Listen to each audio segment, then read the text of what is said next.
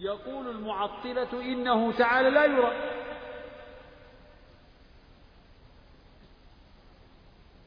وأهل السنة والجماعة يؤمنون بما دل عليه الكتاب والسنة من أنه تعالى يرى. يرى بالأبصار. يراه من شاء من عباده. وقد دلت النصوص على أن المؤمنين يرونه يوم القيامة في الجنة وفي عرصات القيامة.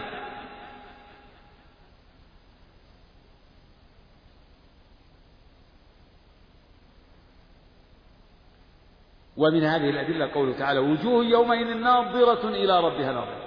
ناظرة يعني بهية حسنة مشرقة. إلى ربها ناظرة. يعني تنظر إلى ربها. تنظر إلى ربها. فهي في نفسها بهية مسفرة. ضاحكة مستبشرة. وجوه ناظرة. من النضارة وهي الحسن. إلى ربها ناظرة.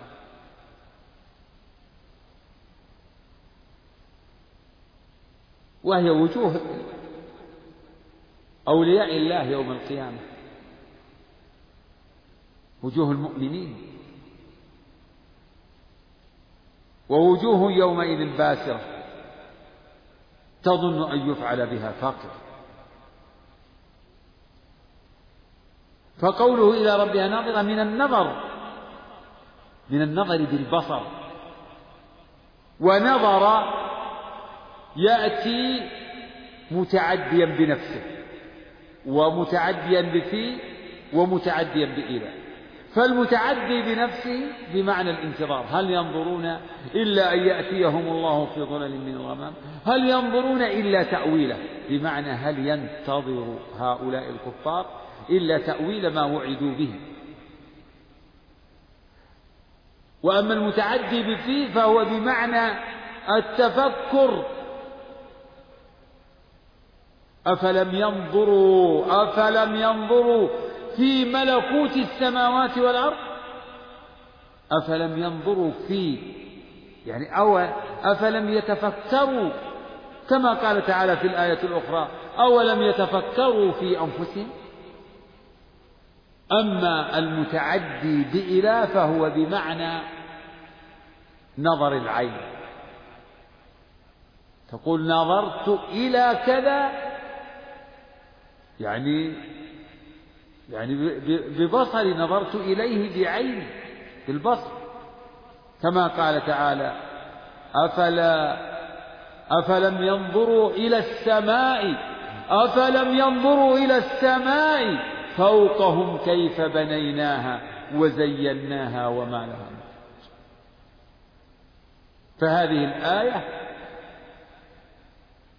هي أدل دليل على إثبات الرؤية لله تعالى. يعني إثبات رؤية المؤمنين لربهم. إثبات أنه تعالى يرى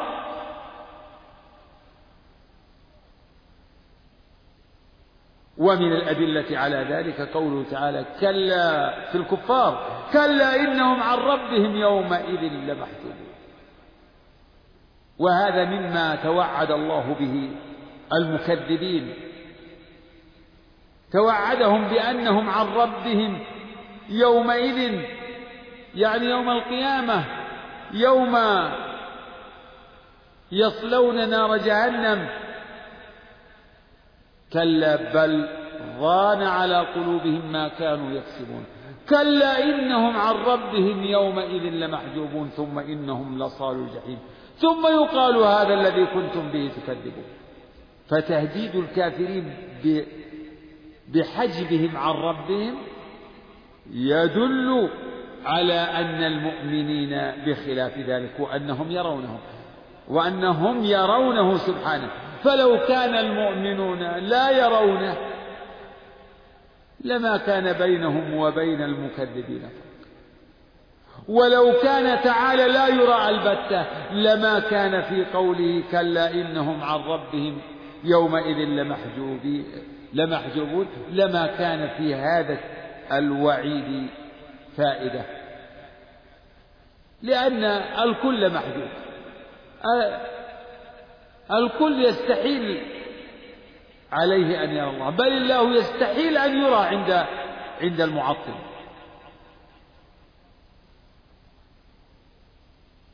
ومن الأدلة القرآنية الأدلة القرآنية على إثبات الرؤية قوله تعالى للذين أحسنوا الحسنى وزيادة. وقوله تعالى لهم ما يشاءون فيها ولدينا مزيد. وقد جاء تفسير الزيادة والمزيد بأنه النظر إلى وجهه الكريم سبحانه وتعالى.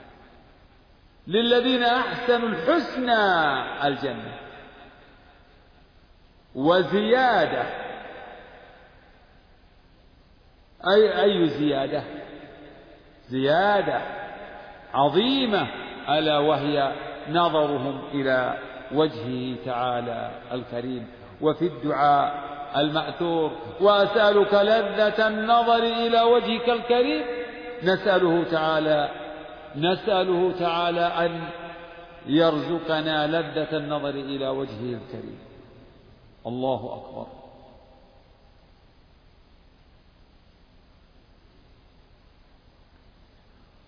هذه أظهر الآيات التي يستدل بها على إثبات رؤية العباد لربهم سبحانه وتعالى وهناك أدلة منها قوله تعالى لا تدركه الأبصار وهي ما يتمسك به المعطلة يتمسكون بهذه الآية ويقولون لا تدرك الأبصار يعني لا تراه الأبصار.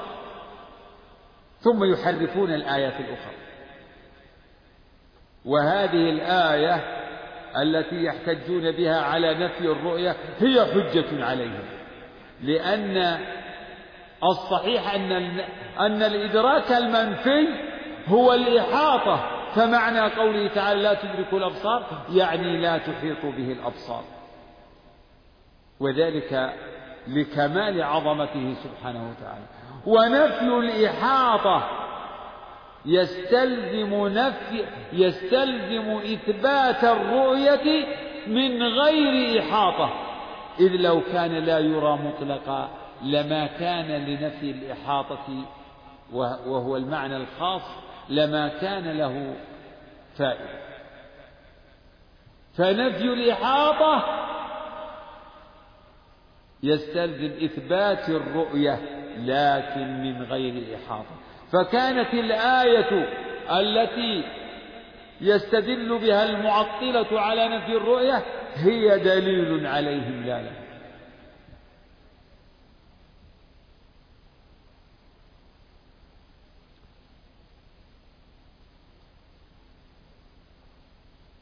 ولعل الإمام ابن تيمية تعمد هذا الترتيب وتحراه وهو أنه ختم هذه النصوص التي أوردها من القرآن على إثبات صفات الرب مما يحقق للعباد معرفتهم بربهم. فنحن عرفنا ربنا بأسمائه وصفاته وذلك بما أنزله في كتابه. وبلغه رسوله صلى الله عليه وسلم. فيحصل للعباد في هذه الحياة العلم بربهم لكنه علم من غير إحاطة ولا يحيطون به علما.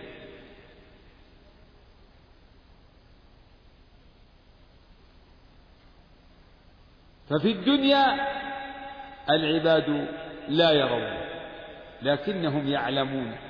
علما من غير إحاطة. ويوم القيامة يرون فيجتمع لهم العلم الذي في قلوبهم والرؤية له تعالى بأبصارهم. وهذه غاية. فكأن الإمام ابن تيمية في إيراد هذه الآيات في هذا الموضع كأنه ينبه إلى أن أن هذه غاية رؤية العباد لربهم غاية لهم. فتسوق نفوسهم إلى النظر إلى وجهه الكريم بعد أن عرفوه في الدنيا بأسمائه وصفاته كما علمهم. فإنه تعالى يتمم هذا لأوليائه يوم القيامة بأن يجعلهم ينظرون إليه وأن وأن يكشف الحجاب لهم فينظرون إليه. وذلك غاية غاية نعيمهم. فلا يلتفتون إلى شيء. لا يلتفتون إلى شيء مع نظرهم إليه سبحانه وتعالى. وفي النهاية يقول وهذا باب واسع. يعني النصوص الدالة على أسماء الرب وصفاته وأفعاله مما يتضاء مما يورث العلم بالله. باب واسع. من تدبره من تدبر هذه النصوص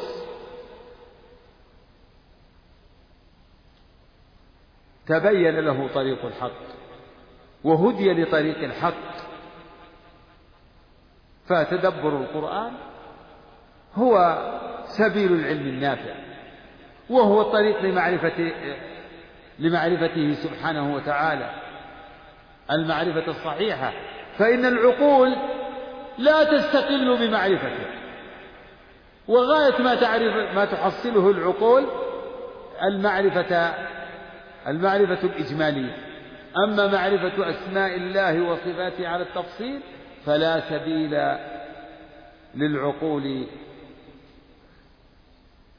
إلى ذلك وإنما طريق العلم بذلك هو ما جاءت به الرسل.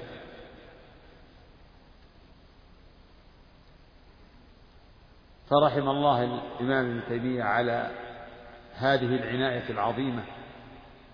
يعني قد يقول بعض الناس إنه أسهب وأكثر لكن المقام جدير بالعناية. فنصوص الصفات ليست محدودة قليلة في القرآن في موضع وموضعين وثلاثة بل هي كثيرة جدا. فهذه الآيات التي ساقها هي قليل من كثير. فاقرأ. اقرأ. أي سورة تجد فيها من إثبات أسمائه وصفاته وأفعاله ما فيه؟ والسورة الجامعة لمضمون القرآن كل سورة الفاتحة. وكيف صدرت؟ الحمد لله رب العالمين. الرحمن الرحيم. مالك يوم الدين. هذه الآيات الثلاث فيها جماع أسماء الرب وصفاته. لكن على سبيل الإجمال نعم والله الموفق وصلى الله على نبينا بسم الله الرحمن الرحيم. الحمد لله رب العالمين. وصلى الله وسلم على نبينا محمد وعلى آله وصحبه أجمعين. قال رحمه الله تعالى فصل. ثم في سنة رسول الله صلى الله عليه وسلم. فالسنة تفسر القرآن وتبينه وتدل عليه وتعبر عنه. وما وصف الرسول به ربه عز وجل من الأحاديث الصحاح التي تلقاها أهل العلم بالقبول تلقاها أهل أهل المعرفة بالقبول وجب الإيمان بها. فمن ذلك مثل قوله صلى الله عليه وسلم ينزل ربنا إلى السماء الدنيا كل ليلة حين يبقى ثلث الليل الآخر فيقول من يدعوني فأستجيب له من يسألني فأعطيه من يستغفرني فأغفر له. متفق عليه. وقوله صلى الله عليه وسلم لله أشد فرحا بتوبة عبده من أحدكم براحلته. الحديث متفق عليه. وقوله صلى الله عليه وسلم يضحك الله إلى رجلين يقتل أحدهما الآخر كلاهما يدخلان الجنة. متفق عليه. وقوله عجب ربنا من قنوط عباده وقرب غيره. عجب, عجب ربنا من قنوط عباده وقرب غيره. ينظر إليكم أز ينظر إليكم أزلين قنطين فيظل يضحك يعلم أن فرجكم قريب حديث حسن. وقوله صلى الله عليه وسلم لا تزال جهنم يلقى فيها وهي تقول هل من مزيد حتى يضع رب العزة فيها رجله, رجله. وفي رواية عليها قدمه فينزوي بعضها إلى بعض فتقول قط قط متفق عليه الحمد لله والصلاة والسلام على رسول الله وعلى آله وصحبه ومن اهتدى بهداه.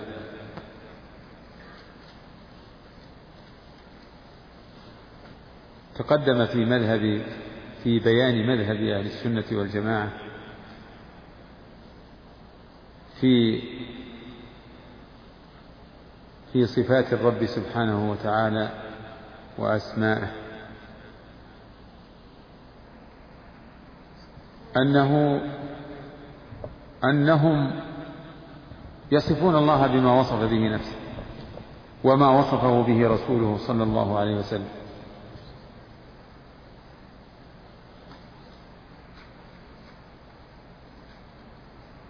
إثباتا ونفيا فيثبتون له ما أثبته لنفسه وأثبته له رسوله صلى الله عليه وسلم من غير تحريف ولا تعطيل ولا تكييف ولا تمثيل وينفون عنه ما نفاه عن نفسه أو نفاه عنه رسوله صلى الله عليه وسلم إثباتا بلا تشبيه وتنزيها بلا تعطيل.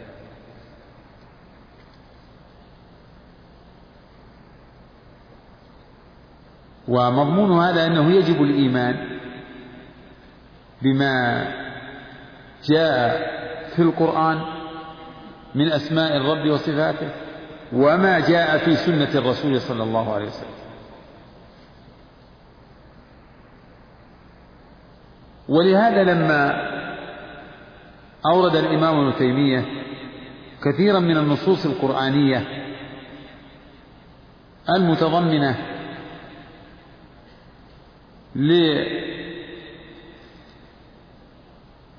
لكثير من أسماء الله وصفاته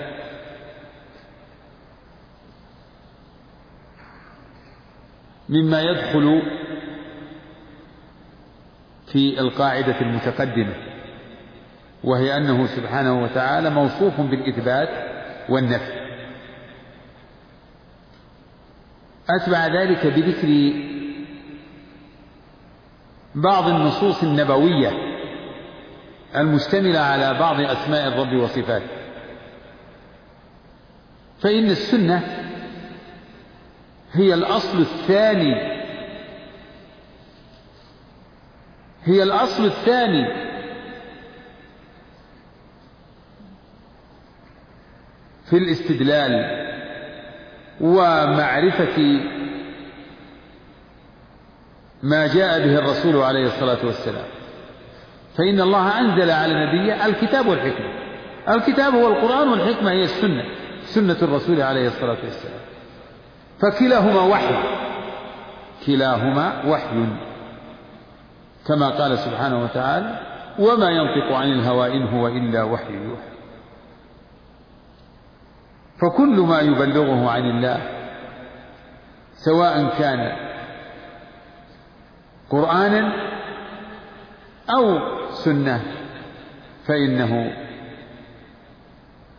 وحي أوحاه الله إليه. وهو كل منهما منزل كما في تلكم الآية.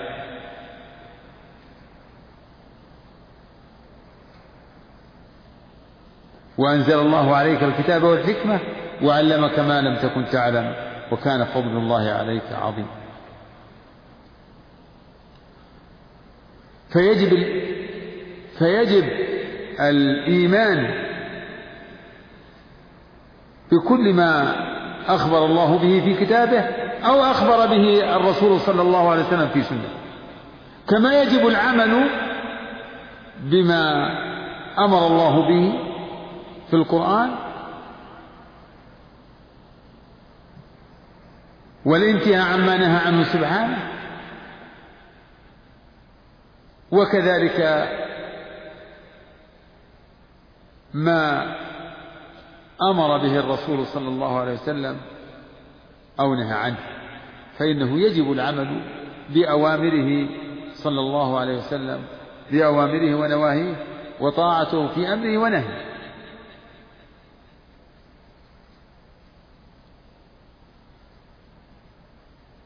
وإنكار السنة مطلقة و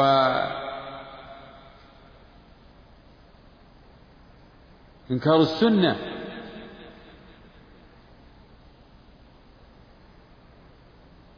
ودعوى أن أننا لسنا مكلفين إلا بالقرآن؟ كفر وضلال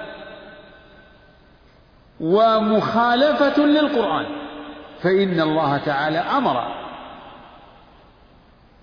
باتباع الرسول وبطاعة الرسول وأخبر أنه أنزل الحكمة على الرسول كما تقدم. قال الشيخ رحمه الله إن السنة تفسر القرآن وتبينه وتدل عليه وتعبر عنه. فالسنة والمراد بالسنة في هذا السياق سنة الرسول عليه الصلاة والسلام. وهي أقواله وأفعاله وتقريراته. هذا هو المراد بالسنة. إذا ذكر الكتاب والسنة فقيل الكتاب والسنة فالمراد بها سنة الرسول التي تشمل أقواله وأفعاله وتقريراته. فسنة الرسول القولية والفعلية والتقريرية هي تبين وتفسر القرآن وتدل على القرآن وتعبر عنه.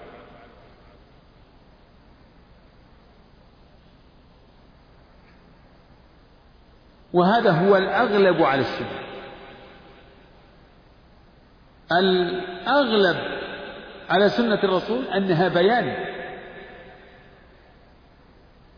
ومن السنة ما يتضمن أخبارا وتشريعات ليست في القرآن.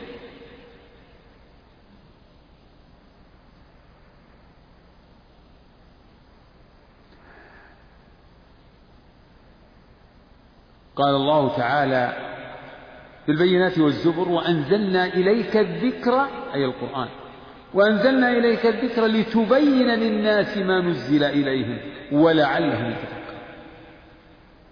فالرسول عليه الصلاة والسلام قد فسر القرآن وبينه فبين ففسر, ففسر ما أشكل من ألفاظه. فإن كثيرا من ألفاظه يعرفها المخاطبون باللسان العربي. كما قال ابن عباس التفسير على أربعة أوجه. تفسير تعرفه العرب من كلامها وتفسير لا يعذر واحد بجهله. وتفسير تعلمه العلماء. وتفسير لا يعلمه إلا الله. من ادعى علمه فهو كاذب. فالرسول صلى الله عليه وسلم بين القرآن فالسنة فيها تفصيل ما أجمل في القرآن وتقييد المطلق وتخصيص العام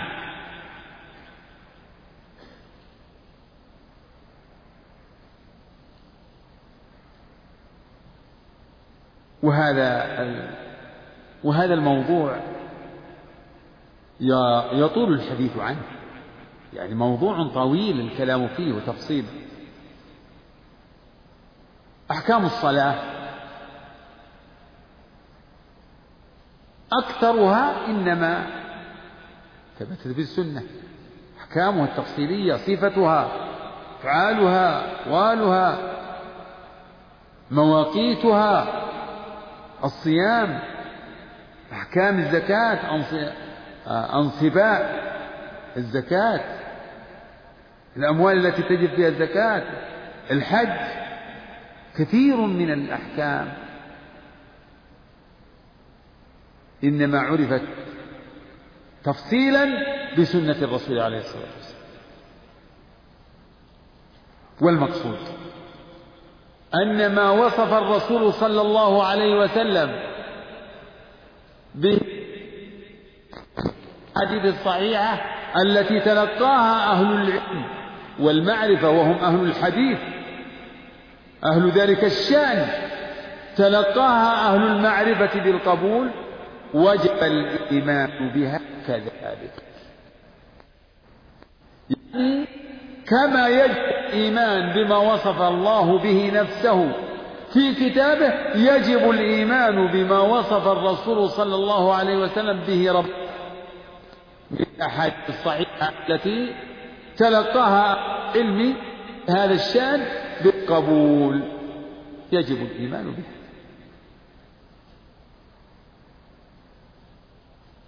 سواء كانت من قبيل المتواتر أو الآحاد. فأهل السنة والجماعة يقبلون كل ما صح عن النبي عليه الصلاة والسلام.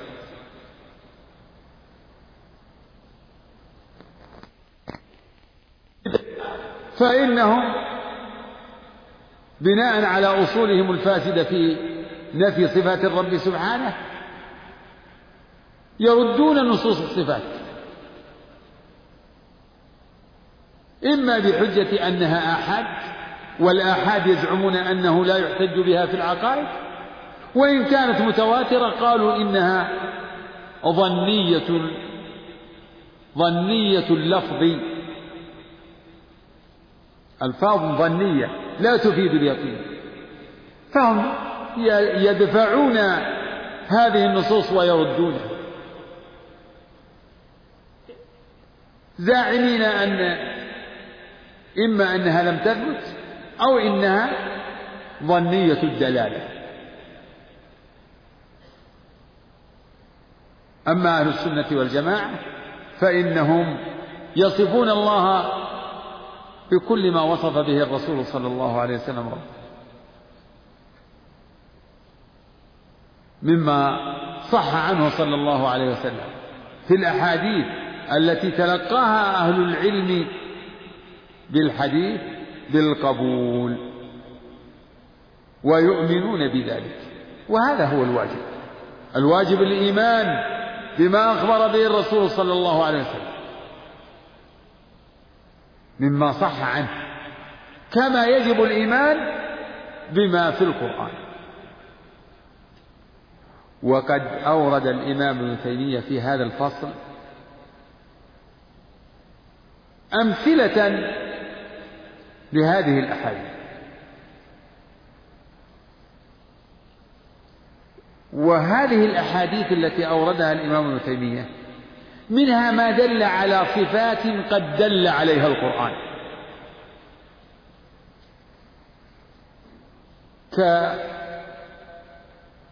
كالتكليم في قوله صلى الله عليه وسلم ما منكم من أحد إلا سيكلمه ربه ليس بينه وبينه ترجمان أو العلو كما في قوله صلى الله عليه وسلم ألا تأمنوني وأنا أمين من في السماء؟ هذا مثل مثل قوله سبحانه أأمنتم من في السماء.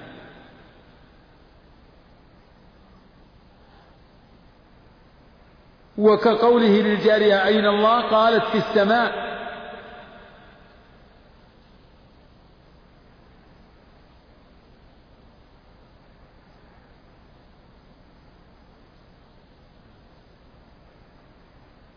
أو إثبات بعض الأسماء مع تفسير كالأول والآخر والظاهر والباطن كما في حديث أبي هريرة في الدعاء الذي كان النبي يدعو به يقول اللهم رب السماوات السبع رب السماوات والأرض ورب العرش العظيم ربنا ورب كل شيء.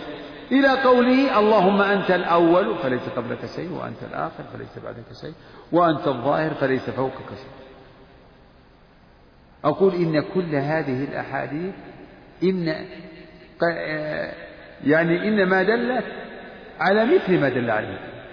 دلت على مثل ما دل عليه القرآن. فتكون هذه الصفات قد تطابقت عليها دلالة القرآن ودلالة السنة. فتكون ثابتة بالكتاب والسنة. والإجماع يعني إجماع أهل السنة والجماعة. ومثل ذلك الرؤية. فقد ذكر الشيخ في آخر ما أورده من الأحاديث قوله صلى الله عليه وسلم إنكم سترون ربكم كما ترون القمر ليلة البدر وكما ترون الشمس صحوا ليس دونها سحاب. أو كما قال عليه الصلاة والسلام. وهذا أيضا مما ثبت بالكتاب. فرؤية العباد لربهم قد دلت عليها نصوص من القرآن ودلت عليها السنة المتواترة. وأجمع على ذلك سلفه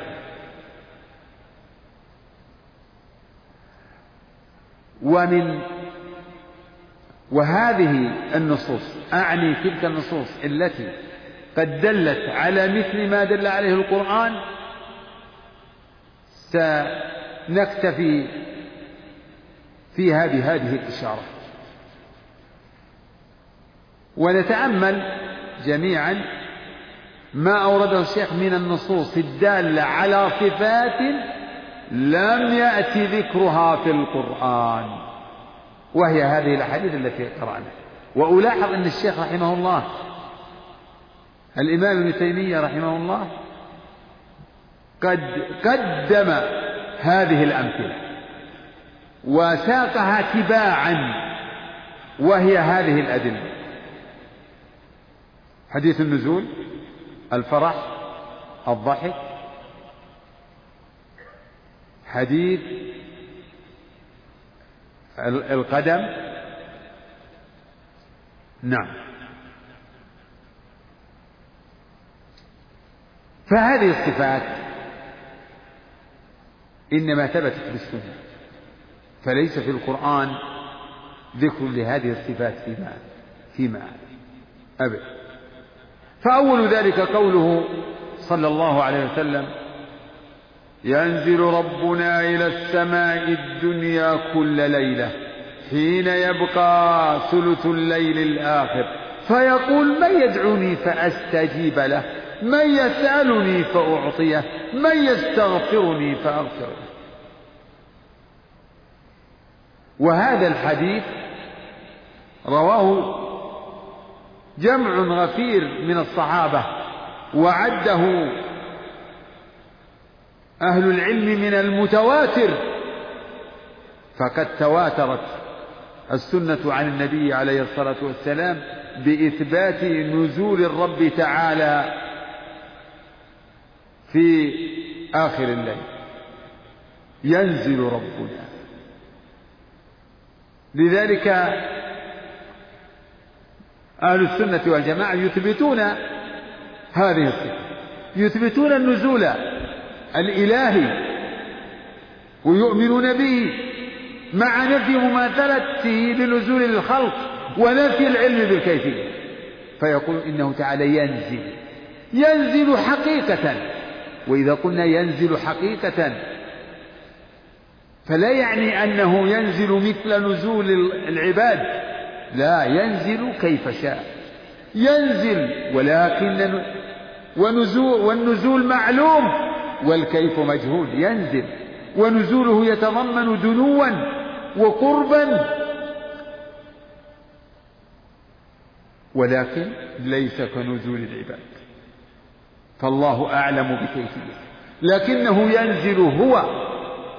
لا كما يقول المعطلة تنزل رحمته.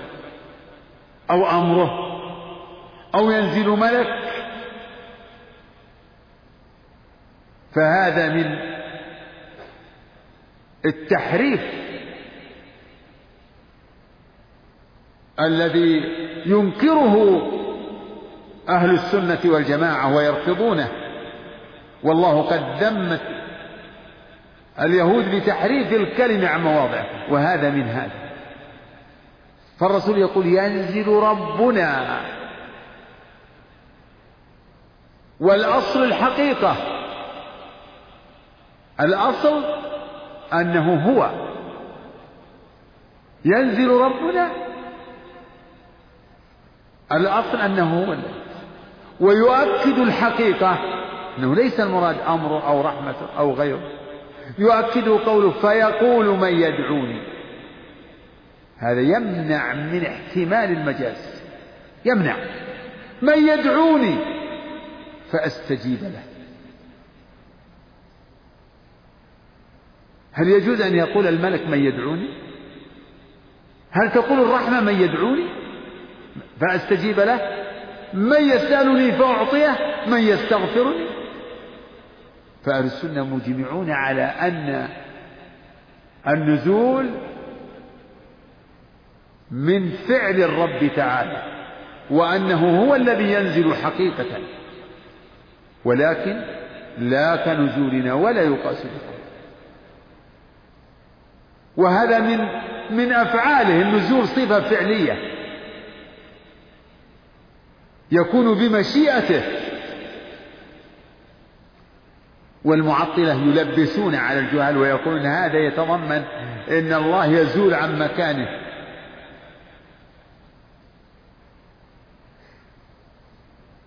فهذه من من من الشبهات التي يشبهون بها على الأغراض. ولهذا قال بعض الأئمة إذا قال لك الجهمي أنا أكفر برب يزول عن مكانه فقل أنا أؤمن برب يفعل ما يشاء. ما أحسن هذا الرد؟ البسيط المفحم أنا أؤمن برب يفعل ما يشاء. يفعل ما يشاء ينزل كيف شاء استوى على العرش كيف شاء يجيء يوم القيامة للفصل بين عباده كيف شاء. فعال لما يريد. أما إذا قيل إنه لا ينزل لا كذا لا كذا معناه فيه حجر. على الرب لا يفعل ما يريد؟ ما يقدر. تعجيز للرب تنقص. فالذي يفعل أكمل ممن لا يفعل.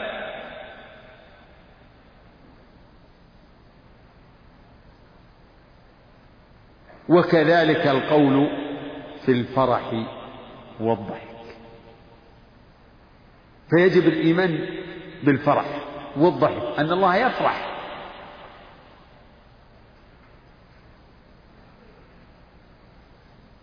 وفرحه تعالى يتضمن محبته بما يفرح به ورضاه به وعنه. يفرح. كما في الحديث الصحيح المتفق على صحته. لله أشد فرحا. فرح. يفرح حقيقة لكن لا كفرح العباد.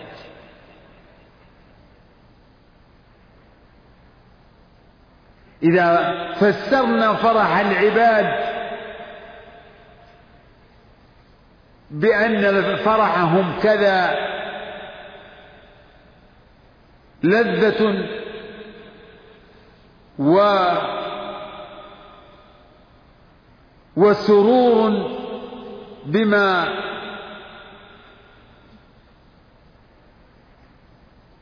بالمحبوب أو نحوه. لو فسرنا هذا نقول هذه صفة المخلوق. فاللذة لا لا نضيفها. لكنه فرح يتضمن المحبة. فقول لله أشد فرحا بتوبة عبده. هذا يتضمن أن الله يحب توبة التائبين. بل يفرح بتوبة التائبين. والحديث مشهور. طويل في قصة يعني سيقت على سبيل يعني المثل لله أشد فرحا بتوبة عبده من أحدكم. براحلته أظلها في أرض فلات عليها طعامه وشرابه حتى أيس منها فآوى إلى أصل شجرة. قد أيس منه فبينما هو كذلك ينتظر الموت إذ هي على إذ هي عند رأسه. فأخذ بخطامها وقال اللهم أنت عبدي وأنا ربك. أخطأ من شدة الفرح. اللهم أنت عبدي. فرح فرح. أيس من الحياة. وفجأة يجد راحلته عند رأسه واقفة وعليها طعام طعامه انظروا إلى هذا التصوير على وجه يعني في حدود معلومنا وإلا فشأن الله أعظم. لله أشد فرحا بتوبة عبده من هذا براحلته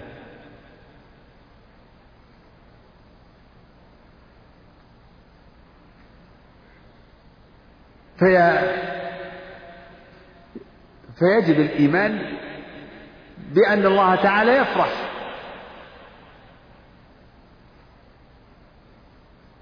بتوبة التائبين. فالفرح إذا صفة.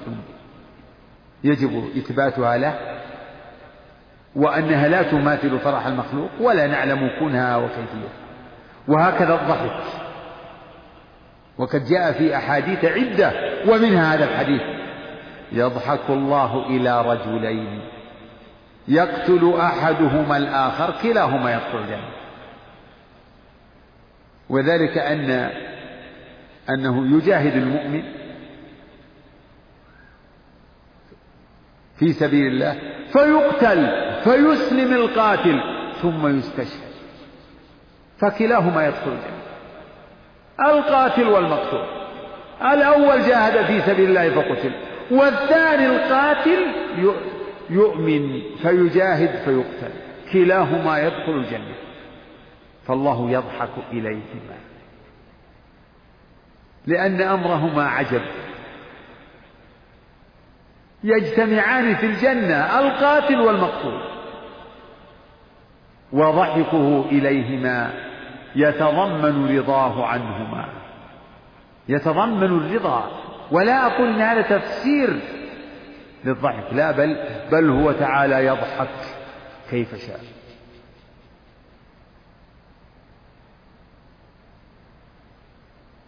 وهو وهو معنى يختلف عن معنى الفرح. فيجب إثبات ذلك كله.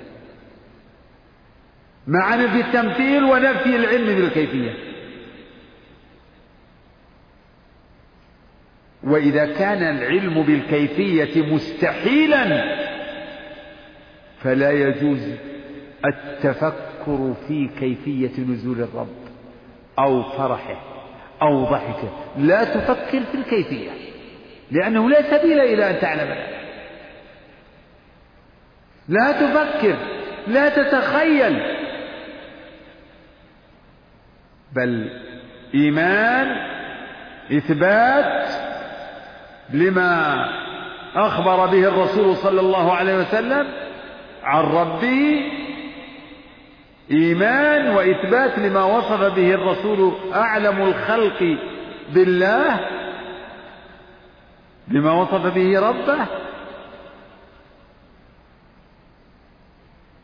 مع نفي التمثيل ونفي العلم بالكيفية. وأما الحديث الرابع فهو حديث قال عنه الشيخ إنه حديث حسن رواه الإمام أحمد وغيره. من حديث طويل والشيخ اقتصر على الشاهد كما اقتصر على الشاهد في الحديث الثاني. عجب ربنا. لفظة؟ عجب؟ عجب ربنا من قنوط عباده وقرب غيره. ينظر إليكم أزلين قنطين فيظل يضحك. يعلم أن فرجكم كذا. يعلم أن فرجكم قريب. الشاهد منه في هذا المقام فيظل يضحك. وفيه دلالة على إثبات العجب وإثبات الضحك وأما قوله وإثبات النظر ثلاث. صفات العجب النظر الضحك. ولكن العجب والضحك صفتان كذلك ثابتتان في القرآن كما تقدم. وإن كان العجب لم يسبق له ذكر لكنه ثابت.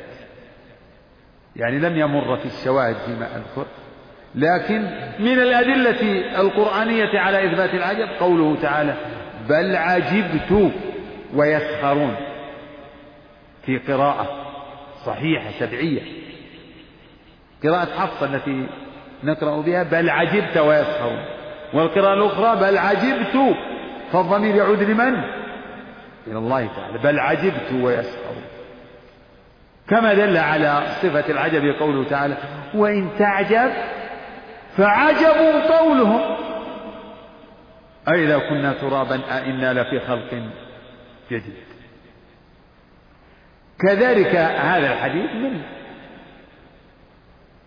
مما يدل من الأدلة على إثبات صفة العجب. فهو تعالى يوصف بالعجب على على المنهج المقرر. إثبات مع نفي التمثيل ونفي العلم. بالكيفية وليس عجبه لجهله بالأسباب فهذا شأن المخلوق. المخلوق هو الذي يعجب أحيانا لجهله بالسبب. كما يقال إذا ظهر السبب بطل العجب لا هذا في في عجب المخلوق. أو في بعض عجب المخلوق. ما هو في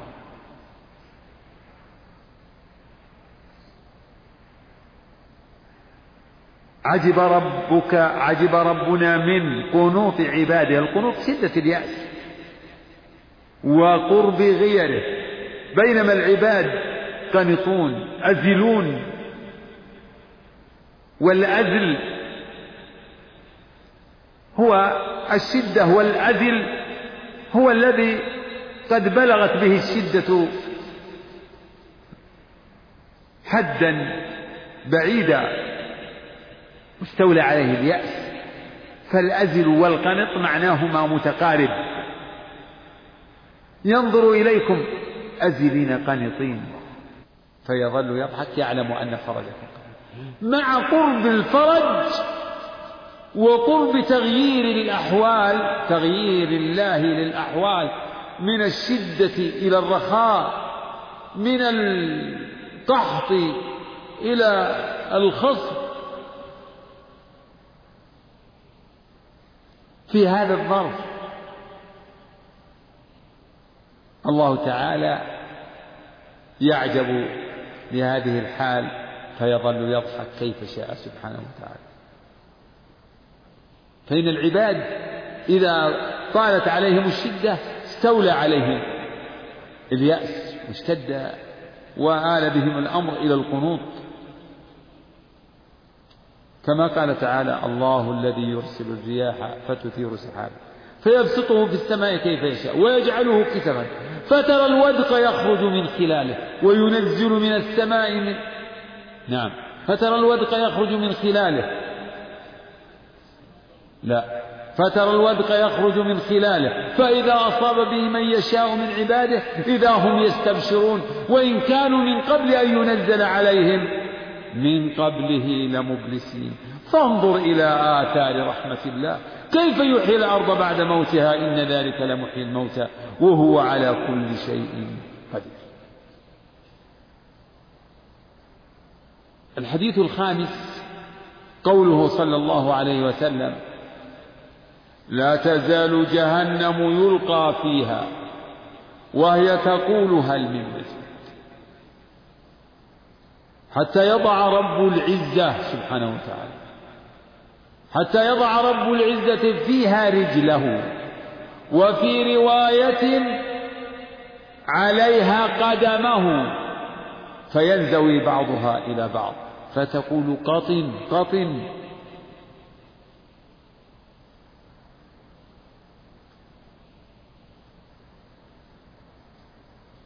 آه، والحديث متفق عليه. وفي هذا الحديث إثبات الرجل والقدم له سبحانه وتعالى.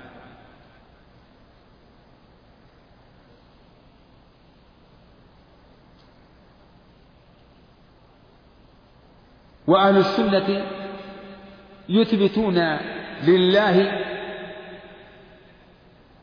ما جاء في هذا الحديث على حقيقته كما يثبتون سائر الصفات كما يثبتون اليدين والعينين له سبحانه وتعالى.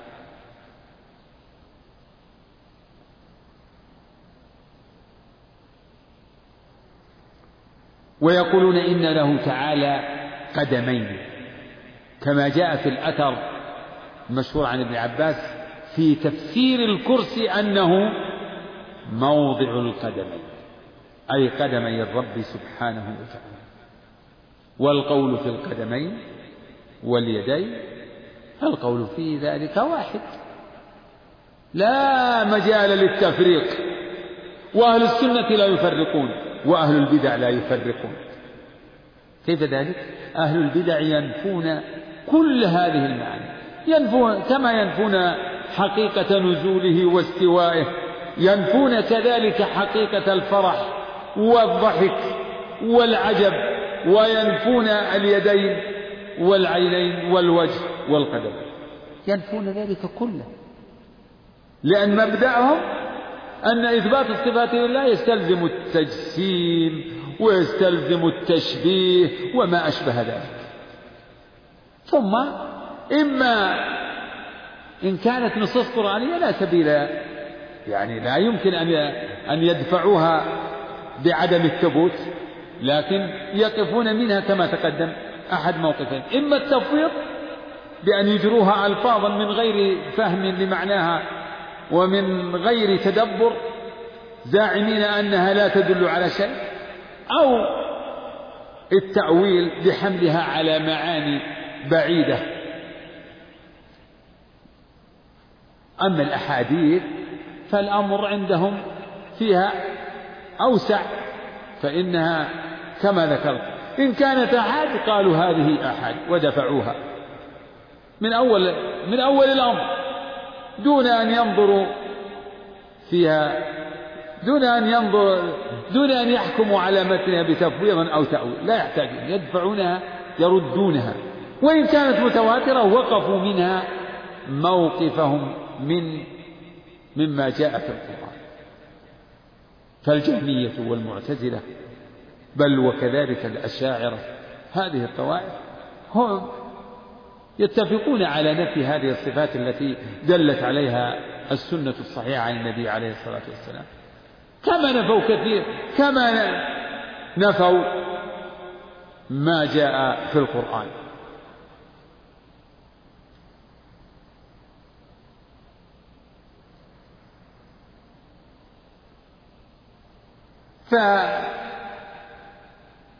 فبالنسبة للفرح والضحك يمكن أن أن يفسروه بالرضا. ثم الرضا له تفسير معروف عندهم. تفسير الرضا عند نفاة الصفات إرادة الإحسان أو نفس الإحسان بما يخلقه الله من النعم. والغضب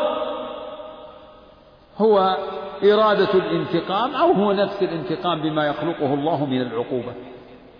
أما الرجل والقدم فالذين يؤولون يقولون إن المراد جماعة من أهل النار أن جهنم لا تزال يلقى فيها حتى يلقي الله عليها جماعة من أهل النار وفوج كثير حتى يغطيها ويملأها به. رجل. وهذا خلاف ما فهمه السلف الصالح من الصحابة والتابعين وخلاف ما يدل عليه السياق. ثم إن الرواية الأخرى يعني توضح وتدفع هذا التحريف وفي رواية عليها قدم ومضمون هذا الحديث قد جاء يعني أصله في القرآن. يوم نقول لجهنم هل امتلأت وتقول هل من مزيد.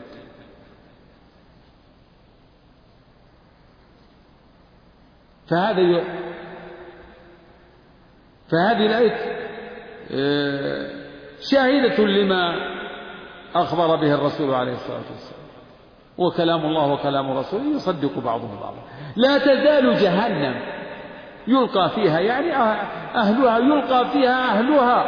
كلما ألقي فيها فوج سألهم خزنتها ألم يأتكم نذير؟ أهل جهنم يلقون فيها إلقاء يطرحون طرحا.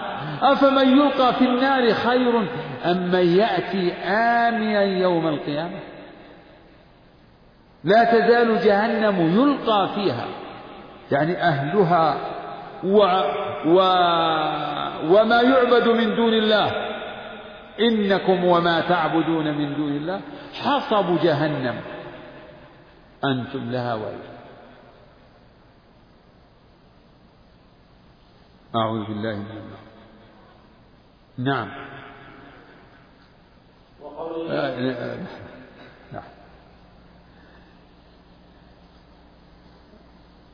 فقوله صلى الله عليه وسلم لا تزال جهنم يعني إنها تبقى وتستمر تطلب المزيد تستمر فقوله لا يزال هذا الفعل يدل على الاستمرار يلقى فيها وهي تقول هل من مزيد حتى يضع رب العزة فيها فيها رجلة في بمعنى على كما في الرواية الأخرى فيها رجله وفي رواية عليها قدمه قدمه فينزوي بعضها إلى بعض. تتضايق وينزوي بعضها إلى بعض. فتمتلئ. تمتلئ. فتقول قطن قطن. يعني يكفي يكفي. نعوذ بالله من النار. وفي هذا تحقيق لوعده سبحانه وتعالى فإنه قد وعد الجنة والنار بملئهما أو بملئهما. فإذ قال للجنة أنت رحمتي أرحم بك الناس. وقال للنار أنت عذابي أعذب بك من أشاء وإن علي لكليكما ملؤها أو كما قال أو كما جاء عن النبي صلى الله عليه وسلم. فالنار يضيقها الرب حتى تمتلئ. وأما الجنة فإذا دخل أهل الجنة يبقى فيها فضل فهي واسعة مع كثرة من يدخلها من عباد الله فينشئ الله لها أقواما فيسكنهم الجنة برحمته سبحانه وتعالى. أما النار فإنه لا يعذب بها إلا المستحقون لعذابه نعوذ بالله من عذاب الله. فالمقصود أن هذه الصفات التي تضمنتها هذه الأحاديث كلها إنما ثبتت بالسنة وليس في القرآن فيما أعلم ما يدل عليه. أما ما بعد هذه الأحاديث إلى آخر ما أورده الشيخ فكلها قد يعني دلت على صفات دل عليها القرآن التكليم العلو آه، آه، مثلا القرب آه، إثبات بعض الأسماء كالأول والآخر إلى آخره إثبات الرؤية. والله أعلم. وبهذا نعتبر يعني نكون قد فرغنا من استعراض كل ما تضمنه هذا الفصل من الأحاديث. ونقف عند آه، ختام هذا الفصل الذي ضمنه الشيخ آه، يعني مقارنة بين أهل السنة وسائر طوائف المبتدعة. والله أعلم. وصلى الله على نبينا الرحيم الحمد لله رب العالمين وصلى الله وسلم على نبينا محمد وعلى آله وصحبه أجمعين. قال رحمه الله تعالى لا لا تزال جهنم يقع. آخر حديث لا تزال جهنم سبحان الله. تجاوزنا هذا. الحمد لله رب العالمين وصلى الله وسلم على نبينا محمد وعلى آله وصحبه أجمعين. قال رحمه, قال رحمه الله تعالى وقوله صلى الله عليه وسلم إنكم سترون ربكم كما ترون القمر ليلة البدر لا تضامون في رؤيته فإن استطعتم ألا تغلبوا على صلاة قبل طلوع الشمس وصلاة قبل غروبها فافعلوا. متفق عليه. إلى أمثال هذه الأحاديث. التي يخبر فيها رسول الله صلى الله عليه وسلم عن ربه بما يخبر به فإن الفرقة الناجية فإن الفرقة الناجية أهل السنة والجماعة يؤمنون بذلك كما يؤمنون بما أخبر الله به في كتابه من غير تحريف ولا تعطيل ومن غير تكييف ولا تمثيل بل هم الوسط في فرقة الأمة. في فرق. نعم. بل هم الوسط في فرق الأمة. كما أن الأمة هي الوسط في الأمم فهم وسط في باب صفات الله سبحانه وتعالى بين أهل التعطيل الجهمية وأهل التمثيل المشبهة وهم وسط في باب أفعال الله بين الجبرية والقدرية وغيرهم وفي باب وعيد الله بين المرجئة والوعيدية من القدرية وغيرهم وفي باب أسماء الإيمان والدين بين الحرورية والمعتزلة وبين المرجئة والجهمية وفي أصحاب رسول الله صلى الله عليه وسلم بين الرافضة والخوارج. الحمد لله والصلاة والسلام على رسول الله وعلى آله وصحبه ومن اهتدى بهداه. ذكرت في الليلة الماضية أن ما أورده الشيخ رحمه الله من الأحاديث المشتملة على بعض صفات الرب سبحانه وتعالى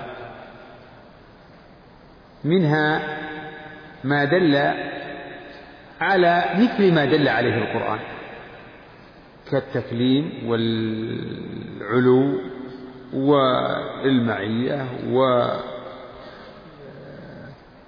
نعم و والسمع والرؤية وبعض الأسماء. كالأول والآخر الظاهر والباطن والسميع. قريب إنكم لا تدعون أصم ولا غائب وإنما تدعون سميعا قريبا هو أقرب إلى أحدكم من عنق راحلته. وهما وهو الحديث ما قبل الأخير.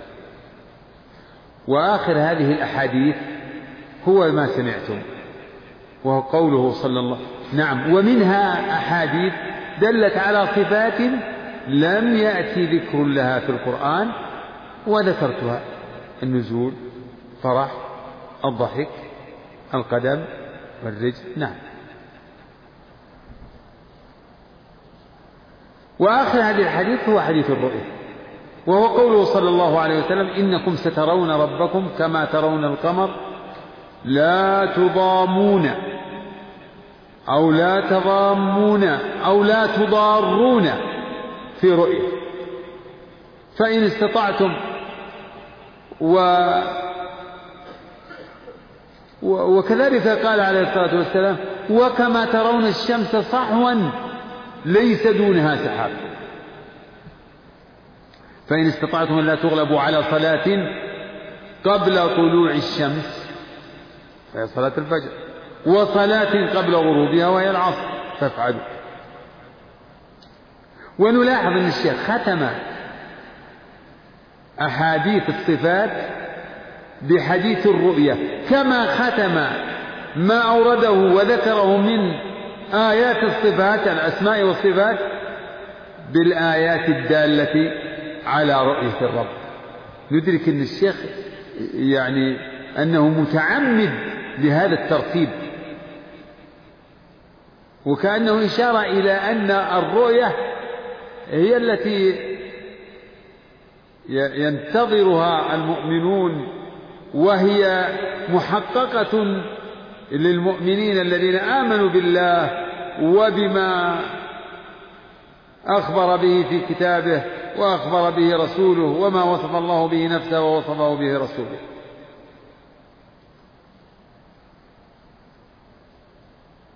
وأحاديث الرؤية من الأحاديث المتواترة. فرؤية المؤمنين لربهم يوم القيامة ثابتة بالكتاب وبالسنة المتواترة وبإجماع أهل السنة والجماعة. بإجماع الصحابة ومن تبعهم بإحسان وهم الفرقة الناجية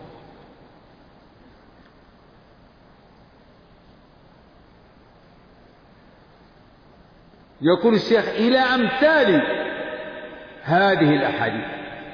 يعني هذه نماذج وإلا فأحاديث الصفات كثيرة لا حصر لها كثيرة جدا.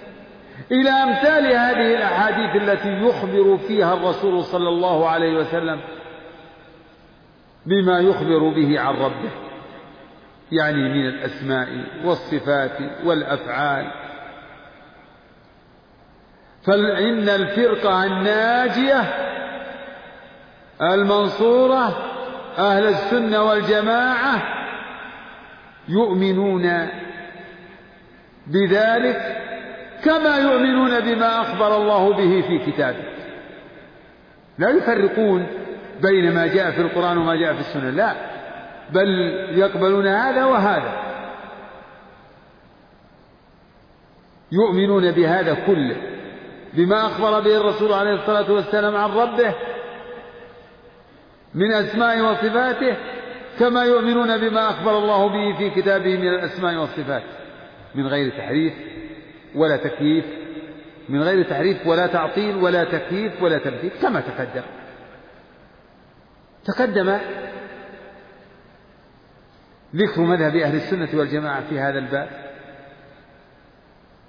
يقول الشيخ فإن الفرقة الناجية وسط في فرق الأمة. الفرقة الناجية وسط هي هي الوسط في فرق الأمة معتدلة. هي عدل الخيار الوسط هي العدل الخيار أو هو العدل الخيار.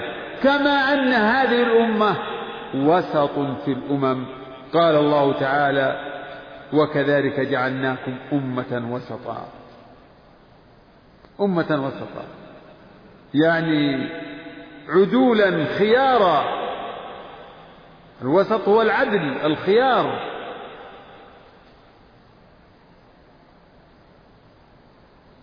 فلا إفراط ولا تفريط ولا غلو ولا جفا. ولا تقصير ولا تجاوز. اعتدال واستقامة. إن الوسطية تمثل الاستقامة. إن الاستقامة هي هي لزوم الصراط المستقيم. فلا انحراف. هنا ولا هنا كما أن الأمة وسط. الأمة المحمدية. التي تحقق لها الإيمان بالله ورسوله. ولم ولم تأتي بما تخرج به عن الإسلام؟ نعم هي وسط في الأمم. وإن كان لها لبعضهم آه، ذنوب وأخطاء وعند بعضهم بدع لكن ما دام أنه قد تحقق لهم الإيمان ظاهرا وباطنا ولم يأت ولم يأتي ولم يأتي أحد منهم بما يخرج به عن الإسلام. فإنه من الأمة المحمدية التي يثبت لها هذا الوصف بحسبها. فكل من كان على الصراط المستقيم يعني أتم استقامة كان حظه من الوسطية بحسب ذلك. المقصود أن الشيخ يقول إن الفرقة الناجية أهل السنة والجماعة وسط في فرق الأمة. كما أن الأمة وسط في الأمم. ثم يفصل ذلك. في مسائل. يقول فهم وسط في باب صفات الله. بين أهل التعطيل الجهمية وأهل التمثيل المشبه وسط. أهل التعطيل ينفون صفات الرب. يعطلون الرب عن صفات كماله. يعطلون النصوص عما دلت عليه من الحق. وشرهم الجهمية. هم أهل التعطيل. إذ ينفون الأسماء والصفات. ويدخل فيهم المعتزلة. فإن لفظ الجهمية إذا أطلق يتناول المعتزلة. ويقابلهم أهل التمثيل. الذين يمثلون صفات الرب بصفات الخلق. يقول أحدهم له يد كيد تعالى الله وسمع كسمع وبصر كبصر وهكذا. فهؤلاء أهل التمثيل. وكل من المذهبين ضلال وكفر. كما قال الإمام نعيم بن حماد رحمه الله من شبه الله بخلقه كفر ومن جحد ما وصف الله به كفر. وليس فيما وصف الله به نفسه أو وصفه به رسوله تشبيه. أهل السنة إذا هم يثبتون. يثبتون لله ما أثبته لنفسه. خلافا لمن؟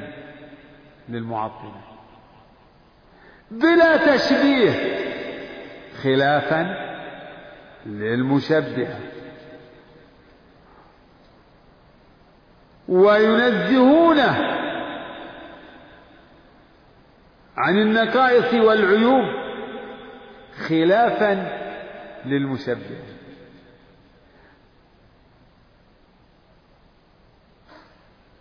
بلا تعطيل خلافا لمن؟ للمعطلة.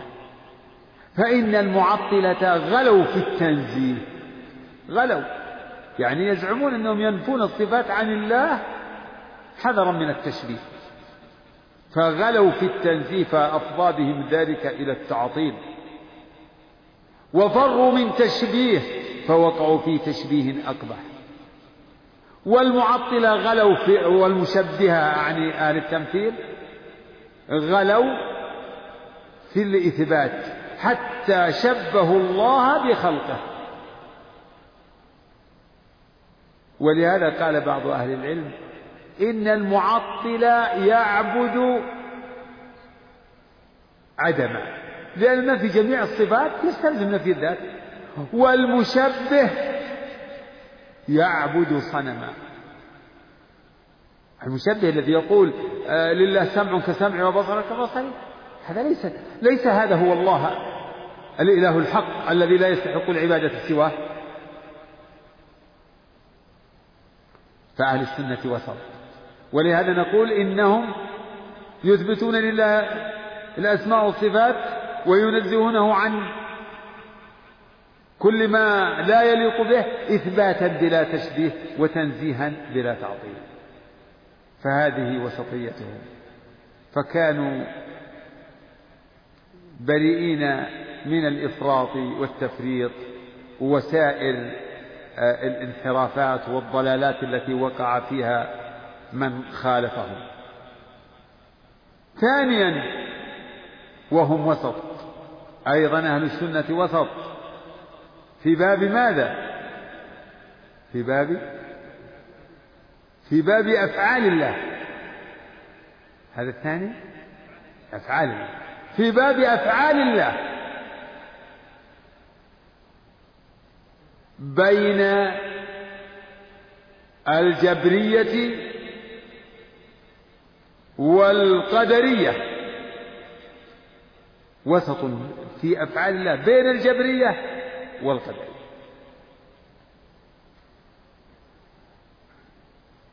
الجبرية يقولون لا فعل للعبد بل كل ما كل الأفعال أفعال الله.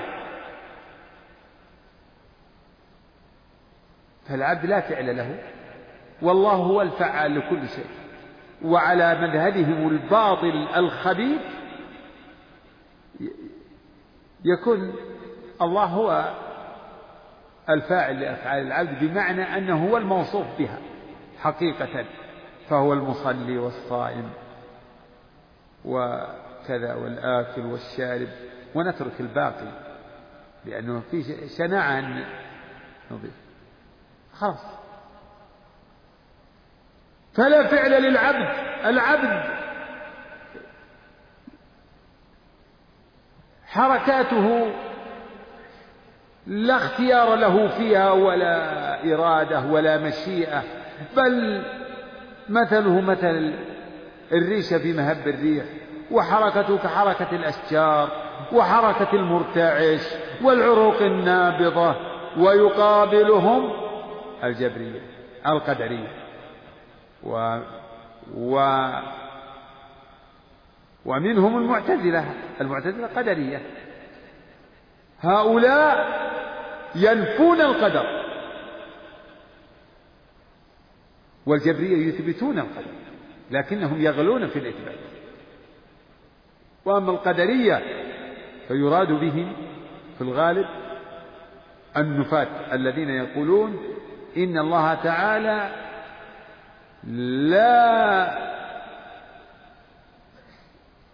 لا لا يقدر على أفعال العبد بمعنى أنه أن العبد يخلق فعله. فيتصرف دون مشيئة الله ودون قدرته فالله لا يقدر على أن يجعل هذا مؤمنا وهذا كافرا ويجعل المطيع عاصيا أو العاصي مطيعا أو الكافر مؤمن أبدا. العبد يفعل بإرادته المحضة المنطلقة المنقطعة عن مشيئة الله وعن قدرة الله. فينفون عموم المشيئة وعموم الخلق. أهل السنة والجماعة بين ذلك وسط في أفعال الله. فيقولون إنه تعالى خالق كل شيء فجميع ما في الوجود هو خلقه. خالق السماوات والأرض ومن فيهن وهو خالق العباد وخالق قدرتهم وإرادتهم. وخالق أفعالهم. الله خالق كل شيء. والله خلقكم وما تعملون. ولكن للعبد فعل. فأفعال العباد ليست أفعالا لله ليست أفعالا. العبد هو المصلي والصائم. والراكع والساجد والآكل والشارب والصادق والكاذب والعاد و والظالم والسارق وهكذا.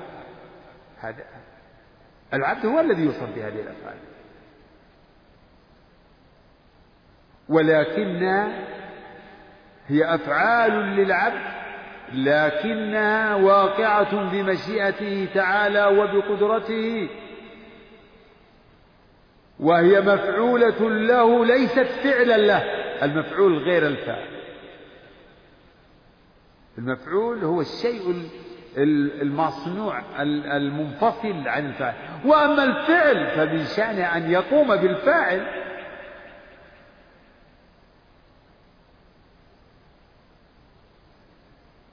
ولهذا تقدم لكم أن الذين ينكرون المحبة والرضا والغضب والسخط وينفون ذلك ينفون هذه الصفات عن عن الله يفسرونها بعضهم يفسرها بعضهم بأشياء منفصلة بمفعولات مفعولات بالنعم وبالعقوبات المخلوق إذا أهل السنة والجماعة وسط في أفعال الله بين الجبرية. الذين يقولون إن العبد مجبور وليس له إرادة ولا اختيار ولا فعل وإضافة الأفعال إليه إضافة مجازية وإلا فهي في الحقيقة أفعال لله. و و وهم وسط أعني أهل السنة بين الجبرية وبين القدرية النفاة الذين يقولون إن العبد يخلق فعله وأنه لا تعلق لمشيئة الله ولا لقدرته بأفعال العبد. إذا هم وسط. فأهل السنة يثبتون القدر. يؤمنون بالقدر بكل مراتبه. ومع ذلك يؤمنون بالشرع ويثبتون فعل العبد فخالفوا بذلك الجبرية والقدرية وكانوا وسطا بين الطائفتين الضالتين المنحرفتين. ثالثا وهم وسط أعني الفرقة الناجية أهل السنة وسط في باب وعيد الله.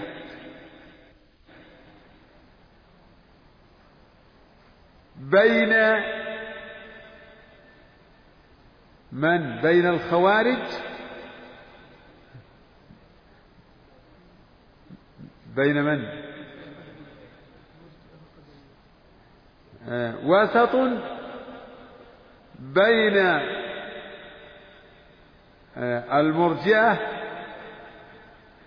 بين بين المرجئة والوعيدية بين المرجئة والجهمية والوعيدية من الخوارج والمعتزلة.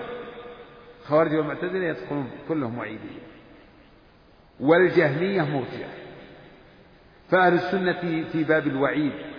المراد بالوعيد ما توعد الله به العصاة من أهل كبائر الذنوب من الموحدين.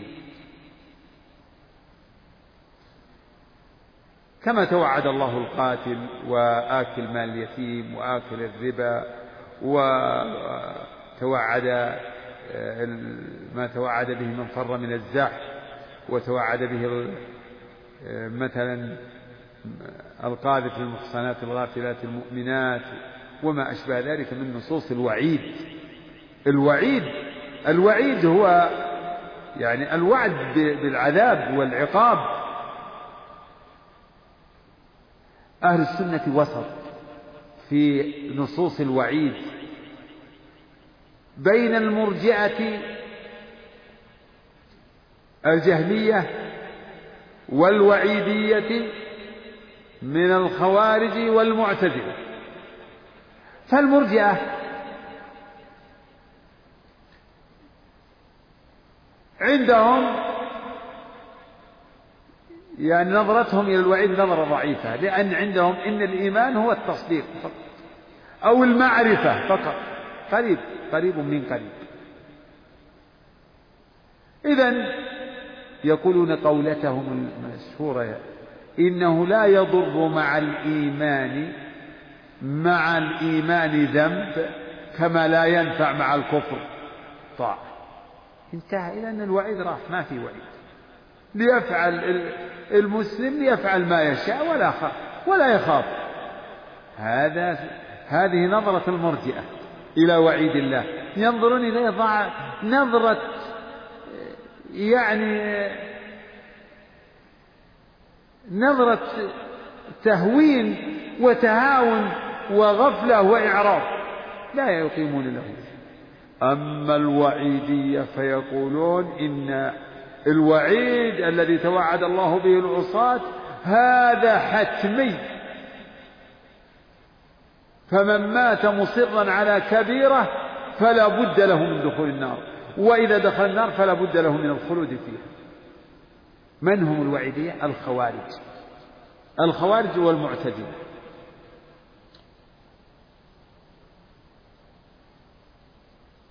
الخوارج والمعتدين هم الوعيدية. فهم يتفق الخوارج والمعتزلة يتفقون يتفقون على تخليد مرتكب الكبيرة في النار. يقولون إنه مخلد في النار.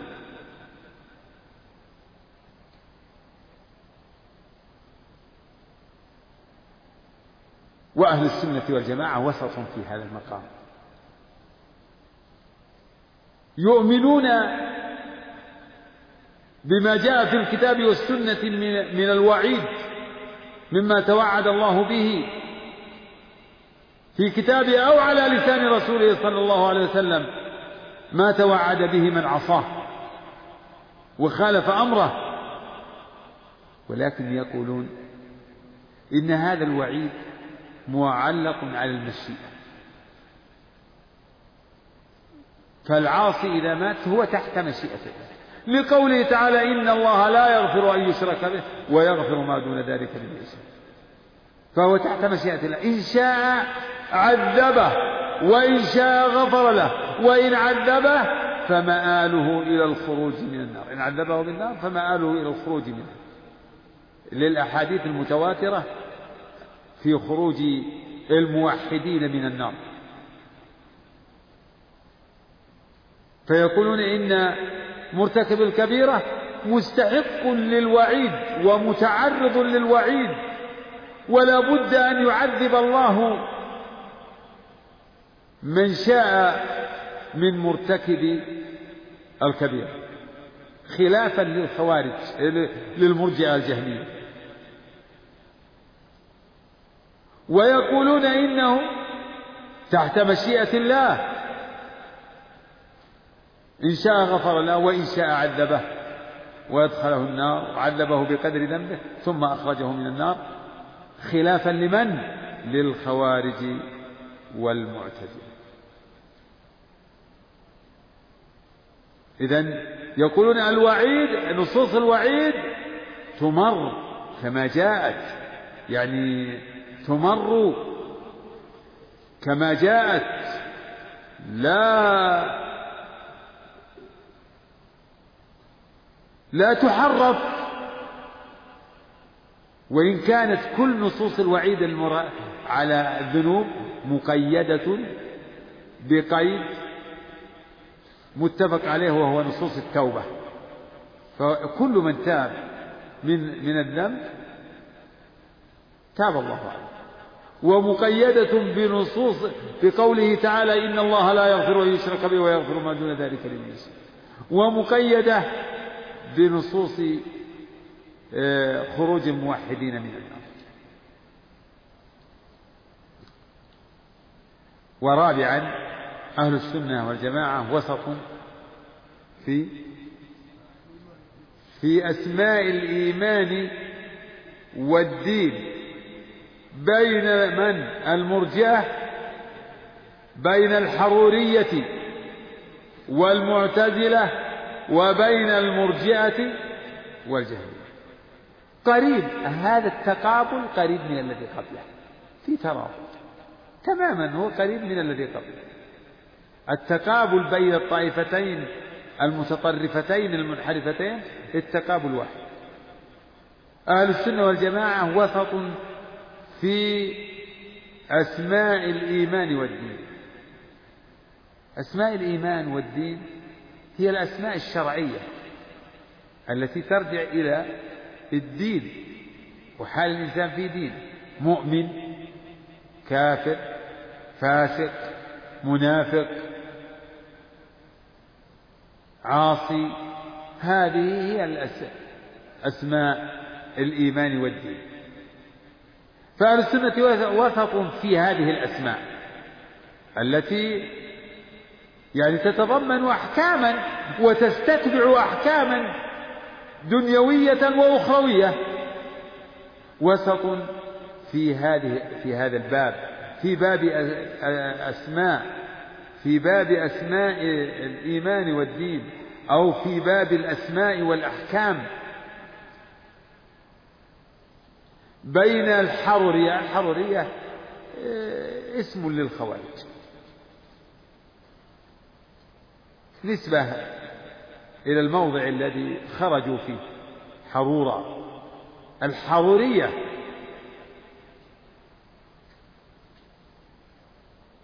نعم. الحرورية والمعتزلة. يعني الخوارج والمعتزلة.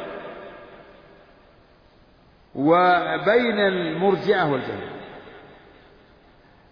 هذا الانقسام يتعلق أيضا بمرتكب الكبيرة لكن القضية الأولى الوعيد يتعلق بالآخرة حكمه في الآخرة وقد علمنا حكم مرتكب الكبيرة في الآخرة عند أهل السنة وعند الخوارج والمعتزلة وعند المرجئة والجهمية. لكن حكمه في الدنيا. الحرورية يقولون إن مرتكب الكبيرة العاصي بارتكاب ما نهي عنه هو كافر يخرج عن الإيمان ويدخل في الكفر. كافر حلال الدم والمال مرتد. والمعتزلة يقولون لا بل هو في منزلة بين المنزلتين لا هو مؤمن ولا كافر. وهذا أصل من أصولهم. كما أن من أصولهم إنفاذ الوعيد يعني حتمية الوعيد كما تقدم. أي ما توعد الله به من عصى.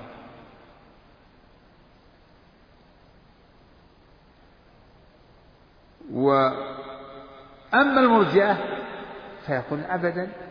إيه، العاصي مؤمن كامل الإيمان. العاصي مؤمن.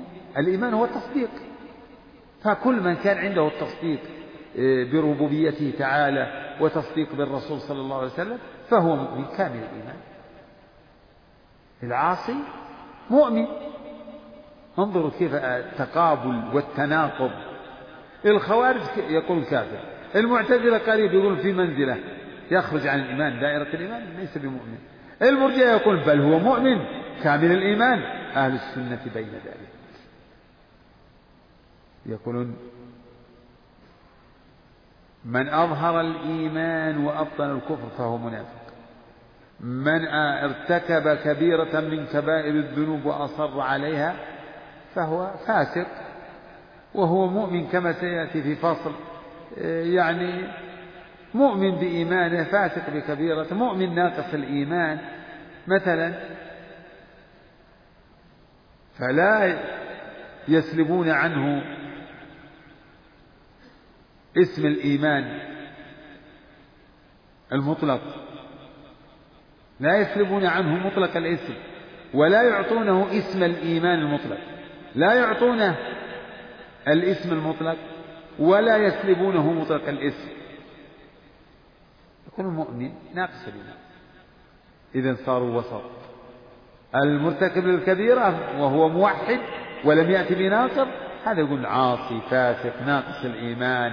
لكن ما يقول أنه مؤمن كامل الإيمان ولا يقولون كافر ولا يقولون إنه في منزلة بين المنزلتين وبهذا تظهر وسطيتهم ويظهر تطرف من خالفهم.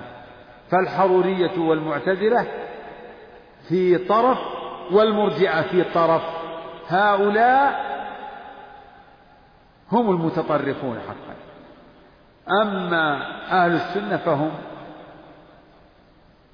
عدل الخيار وسط لا إفراط ولا تفريط.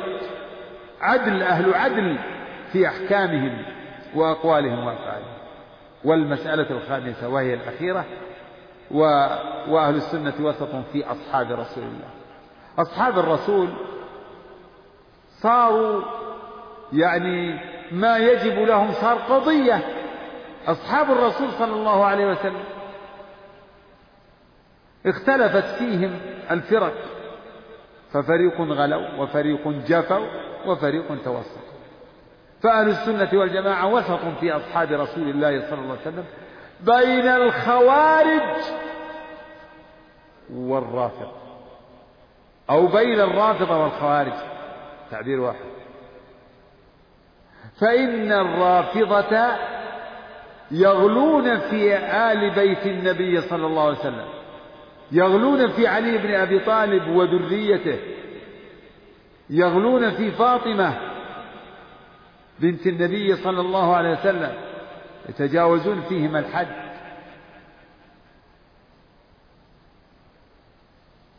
وأما الخوارج فإنهم يكفرون كثيرا من الصحابة ومنهم علي رضي الله عنه. فكان فكانوا مع الرافضة على طرفي نقيض. على طرفي نقيض.